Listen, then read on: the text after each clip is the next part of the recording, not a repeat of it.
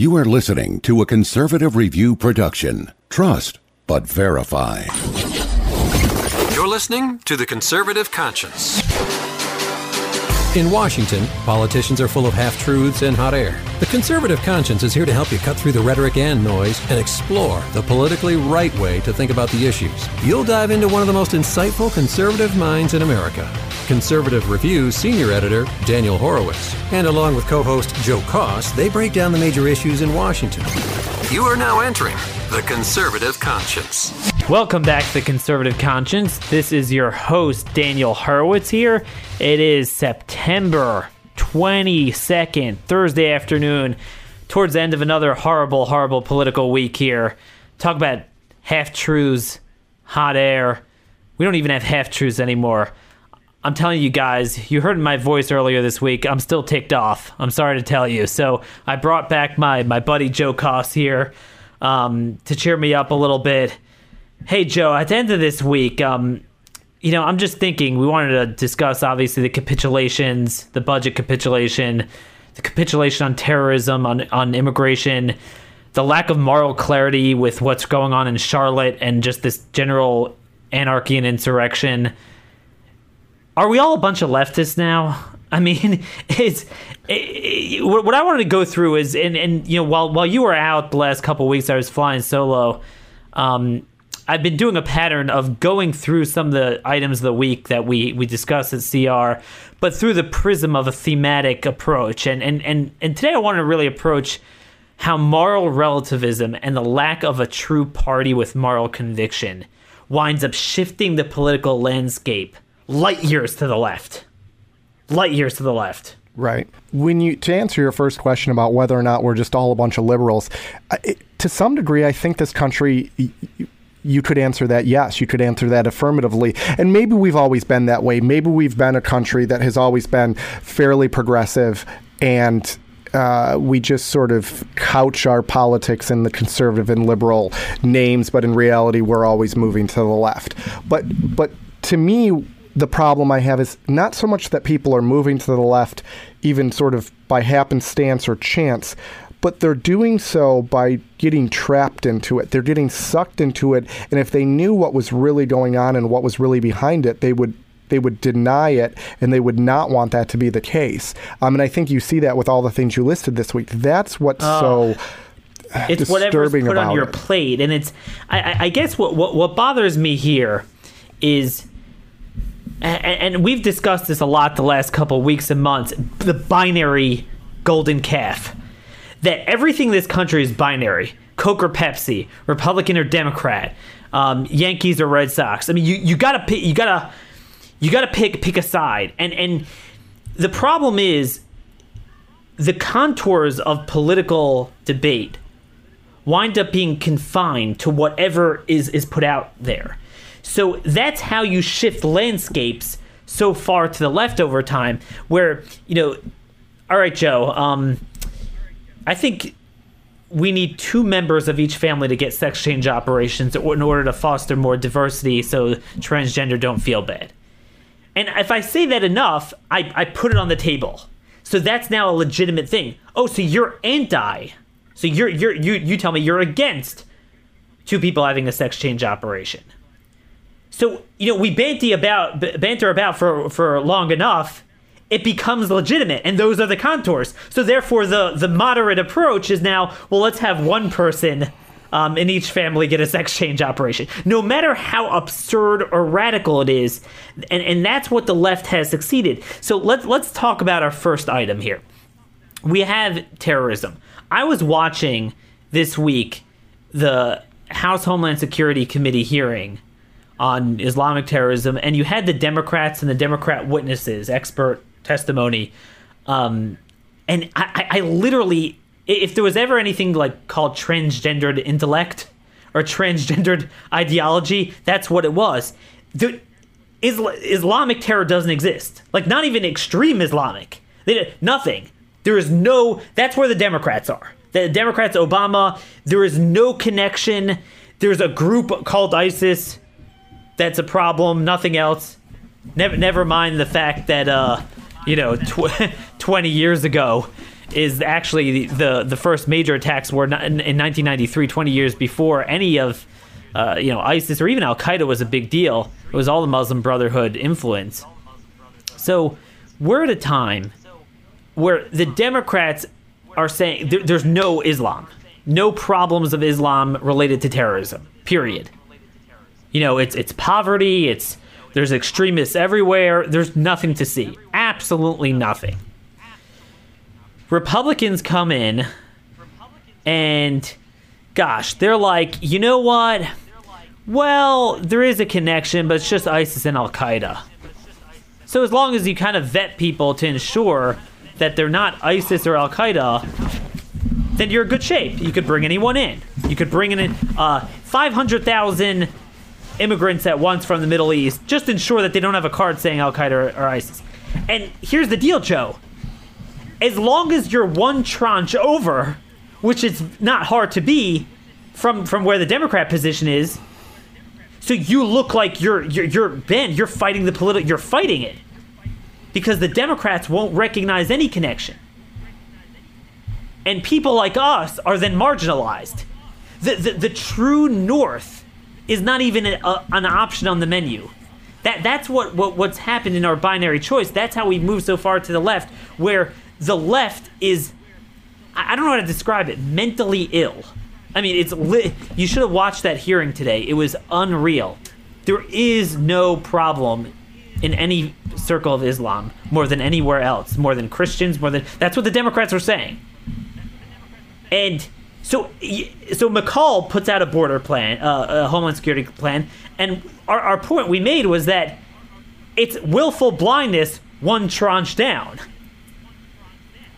So right. Those are the argument is whether there's some connection between Islam and terrorism.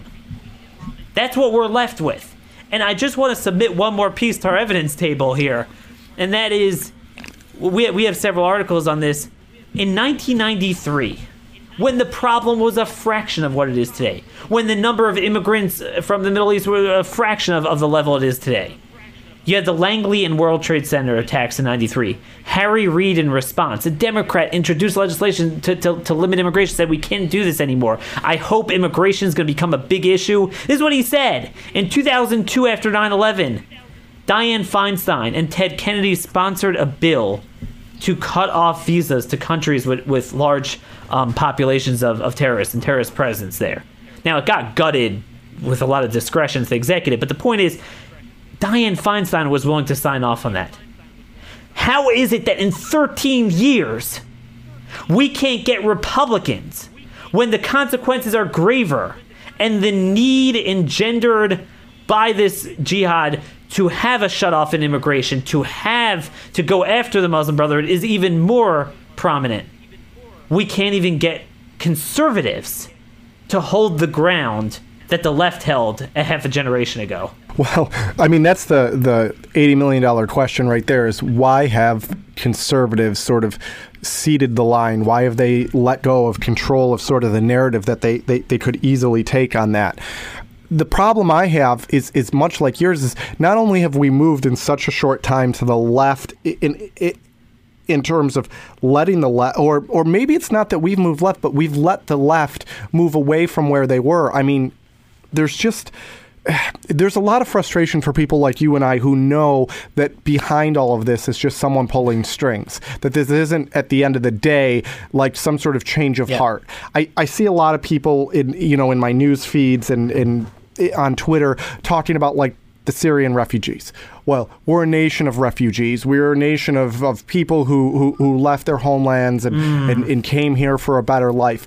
And that's... And without arguing the merits of that, because I know you and I definitely could, the problem right off the bat, right there, as you well know, is that premise is not the premise. That's like, moral relativism. That's not the point. It's not that, right. We have in our intro half-truths, and I said we should probably modify that. It's 5% truth. But there's always something to hang on to in a vacuum. Is there nothing to sympathize with, the children of illegal immigrants? No, I don't disagree, but... As a matter of public policy, you got to do what is not morally relative, it's morally clear. Look, we represent the Judeo-Christian, both cultural and theological world between you and I. In your faith, you talk about wandering in the desert, accepting manna from heaven, that God will provide, that there is a promised land. And so you would say, well, Syrians that are doing the same, they're sort of wandering. They need, compassion and to be brought into a homestead, and America is the perfect place for it. As a Christian and as a Catholic, I believe that, we feed the hungry, we clothe the naked. We, these are works of mercy for us. This is ingrained in not only who we are, but what we are as a religious people. So you say, well, how can you not accept these? And I say, it's not again, rejecting the premise. I can't sit here and say that morally you're correct, that I'm somehow being immoral, because I don't reject that that's what's happening. And that's the problem. And again, without arguing the merits, it's that this occurs in every single debate. It's like in court, I can't ask you leading questions because I can't say, Daniel, when did you start beating your wife? Because as soon as you begin to answer that question, the bad, the guilt, the whatever it is, has already been placed on you. I've shifted the onus of guilt to you. I've, now in the jury or the judge's mind, you're now a wife beater. And that's what the left has learned to do and has done so well for so long here. They say, why are you racist? Why do you hate Muslims? Why don't you want refugees in this country? And it's like, that is not... The whole premise. Yeah, exactly. That's not the point. The context of what we've already done and what we've gone through, and 150,000 Somalis over 25 years and all the problems we've had. But that's the thing. We look at everything gets viewed in a vacuum. There's nothing. There's no context, and that's why we have Conservative Review, because we give a long view, a broad view, the context of everything going on, and Republicans just play into whatever they do. And it's funny, Joe, you mentioned something very interesting, that people pulling the strings behind, it's not what they really believe, it's a tactic. That's exactly the point I'm trying to make when I bring up the comments of some prominent Democrats on immigration, on national security from 15, 20 years ago. Because you see that even they have a certain moral clarity, they had a certain fortitude, as long as that wasn't part of their special interest constituency. And in the 90s, it was the traditional kind of FDR coalition. Muslims really weren't a thing, especially in the 90s. There weren't that many of them in the country. So Islam wasn't the big rage. That wasn't the big constituency. So when you're unencumbered by your political motivations, your natural instinct for self-preservation, common sense kicks in. And Harry Reid, guys, I'm going to post this in the show notes. You got to read Harry Reid's 93 speech. It's very long. It is better than anything anyone's ever said on immigration.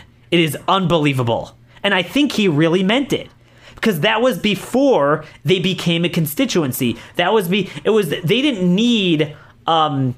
the illegal immigrants, the Muslims, this and that. It was just among the kind of Native American population. They had the old FDR coalition, even in the South and the Appalachia, and it was still intact. They lost that because of all the cultural fights. They had to get a new majority, and that's why they're all into, it was obsessive with illegal immigrants, and now all the sexual identities, and now Islam is the new rage. Islamophobia is the new cool catchphrase. But that's the thing. These guys have no sense of measure, balance, proportion, or context. Everything's in a vacuum. And Joe, with that, I want to take this to the other piece of news that I've refused to write about, of all the things, but we will talk about it a little bit. And that's the Charlotte rioting going on, the Charlotte jihad, which is really just almost a reflection of, you talk about ISIS, you talk about Islamists, stories of trying to throw people that were knocked unconscious into fires, pretty nasty stuff going on there. But again, the premise, right away, the Charlotte imbroglio, no! You gotta look in totality what is going on here. It's not a coincidence that suddenly we have all this going on. The media wants you to believe that there's a rash of, all of a sudden police are just going around, let me shoot myself some black people here. You know, just left and right. Just like, you know, every time there's a hurricane or a flood, and especially now that you have 24/7 cable and social media, so you can easily focus people's attention in a vacuum.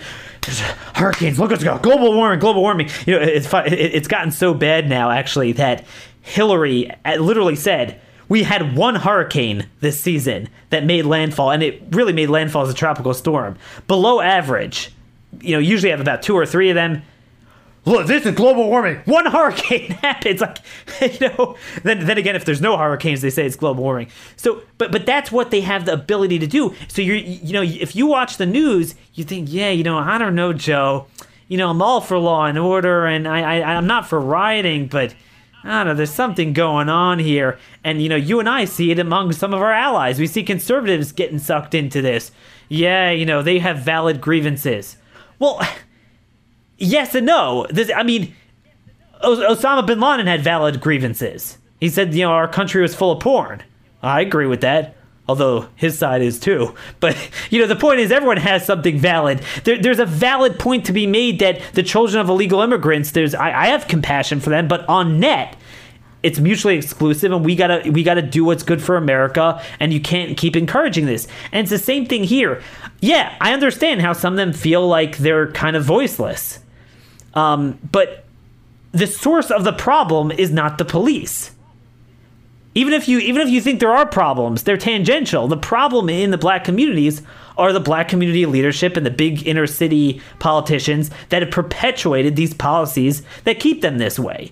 You know, the reason why they engage, why most of the shootings are with blacks, is because almost all of the violent crime in the inner cities is committed by blacks. Now, why is it that way? Well, you got to peel back to the source of it. But the source of it is not the police. Even if you disagree with their response, it's not the source. But again, that's the ability to focus people. These are the contours. There's two sides. All right, Joe, are you with the police or are you with the protesters? Are you do they have valid grievances or not? Like, well, that's not – I mean, isn't that a non sequitur to what is really going on? Yeah, they have valid grievances, but well, where are you headed with that? And that's the big problem, is that I was talking with someone in this is a conversation that has gone on for a while about police power and whether or not they should have as much power as they do, and do they abuse it, and are there too many shootings and problematic shootings and that sort of thing. And I was sort of taking a middle of the ground approach to it. And what I mean by middle of the ground is I was trying to see it from both sides as much as possible. And my friend had a very specific, distinct point of view on this. And I said to them, and this was right after it happened, I said, would your mind have been changed had, you know, Scott had a gun? And they said, yes, it would have, because if he had a gun, then it would make all of what's sort of going on moot, because it would be based on a false premise. Well, then, as the last couple of days have gone on and things have leaked and sort of come out, I said, well, it appears, you know, and we're still not 100% sure, but, you know, it appears he had a weapon of some type. And the same person said, it doesn't matter. This is bigger and beyond that now. And I said, what is? And they said, this conversation. And I said, that's fine. The conversation can go above and beyond this, but you understand that everything that's happening, this was the spark. They're like, that, exactly, this is the spark. I'm like, but it's not really a spark. People just decided to choose it as a spark. And I said, you know, we learn about the Boston Massacre and how that occurred, and you know, it was kind of an accidental thing, and there was a mob and they were throwing rocks, and you know, maybe they instigated it and whatnot. And I said, you know, would it change things at all if you know, the Boston Massacre was, you know, a bunch of guys with guns that came? Should it still have been okay that it, you know, spawned the revolution? And they said, well, it would have been something else, you know. And so he and I got into it, and I kind of thought about that, and I realized, I said, when we play these what if games and we play these, you know, woulda, shoulda, couldas, we're not only are we playing into the narrative even more so, but we're just totally ignoring facts. We're totally, you know, and people say, well, it doesn't matter what happened here. We still have a problem. And I say, that's fine, but let's talk about that as if that were reality, because the people in Charlotte are not talking about reality. They're talking about something that they believe or perceive to be real, and the ends are justifying the means. If at the end of the day people still need to rise up and have protests, I'm okay with that, because I'm a believer in revolution. I'm a believer that sometimes you do have to take to the streets to get your voice heard. We're going to have to do that. And there are a lot. We're going to have to do that soon. And there are a lot of underrepresented voices in the inner cities. They're usually, you know, democratically controlled. You know, Democrats control them, like there is in Charlotte. They have a Democrat mayor. They have a black police chief, and they still can't get their voices heard. But that isn't because of what they're talking about. It's the great deception. With the facts at hand. Yes. And I wish they would. I wish we could join hand in hand and the chaos would stop, because there are valid arguments to be had. They may not be the ones that fit the narrative, and that's why the left seizes control. The left seizes control because it panics, because it sees it and it realizes, you know what? It's sort of like the liar, the person who wants to distract. What does the illusionist do? The illusionist doesn't want you to look at the bottom of the box, so he's off to the right, shaking his hands and making gyrations over there, because if you were really looking at the bottom of the box, you'd see his assistant slip down into the little cubby below the stage, and he can't have that happen. And the Democrats can't have the real conversation, so they make this about race, or they make it about a religion, or they make it about something that they know they can control the narrative on, and then the media plays right into it. Why? Because that sells. Because it sells a lot better to put out 30-second snippets about racism and race riots than it does to say, hey, we need to have a national conversation about the type of philosophical governmental control we need to have in inner cities. That doesn't sell, but you know what does? People standing on car roofs, bashing in police windows, and rioting and looting.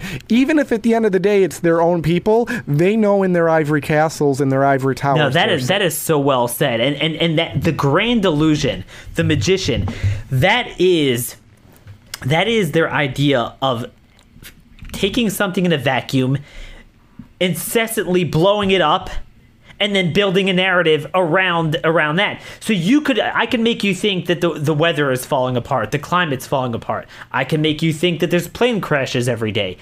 So all this shootings, there's just I don't know, just too many shootings, too much. And you know, no one bothers to drill down that, like we always say, you got to look at the context and you look at the broader picture and you say, if that's really the problem, what would happen if you got rid of the police? So let's say the police are a problem.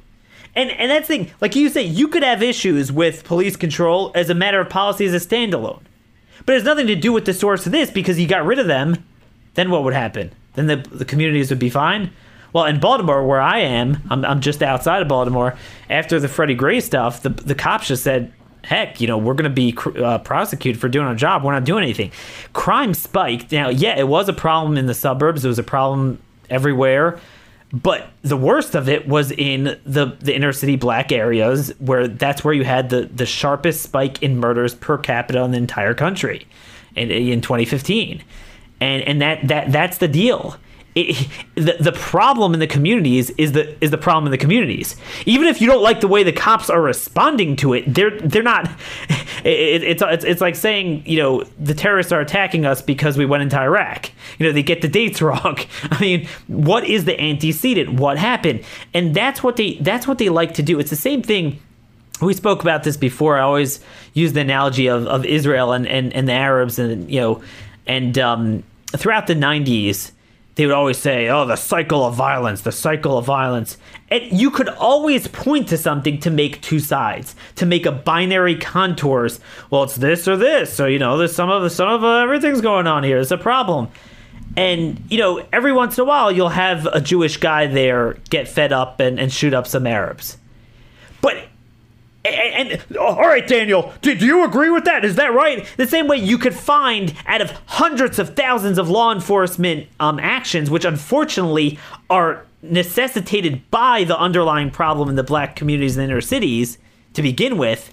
That is the source of the problem. It's the same thing here. Because of all the terrorism, yeah, you'll have some people that will do the wrong thing on the other side. I can't defend that. Of course not. No, I don't support it. But that's not the issue. The issue is, just like there, if the Palestinians would put their guns down, there would be peace. If Israel put its guns down, there would be no Israel left. It's the same thing here. If the cops would put their guns down, there would be no country left. If the other side would put their violence away, they would have peace in their own communities. They would have upward mobility.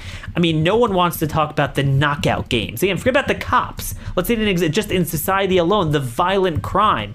That is not, the cops didn't force them to do knockout attacks, right? The cops, even if you hate police, I know there's some like hardcore libertarians hate them.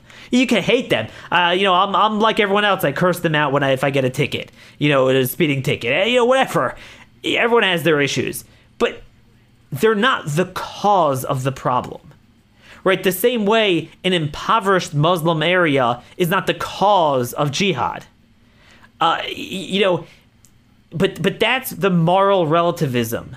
Immoral relativism uses a narrative in a vacuum and they blow it up to be a legitimate public policy contour. Our side then accepts most of the premise, goes one or two tranches away, and boom, those are the contours of the debate. You can only shift further and further to the left. I don't even want to call it left anymore. It's just nutso. And this is where we are.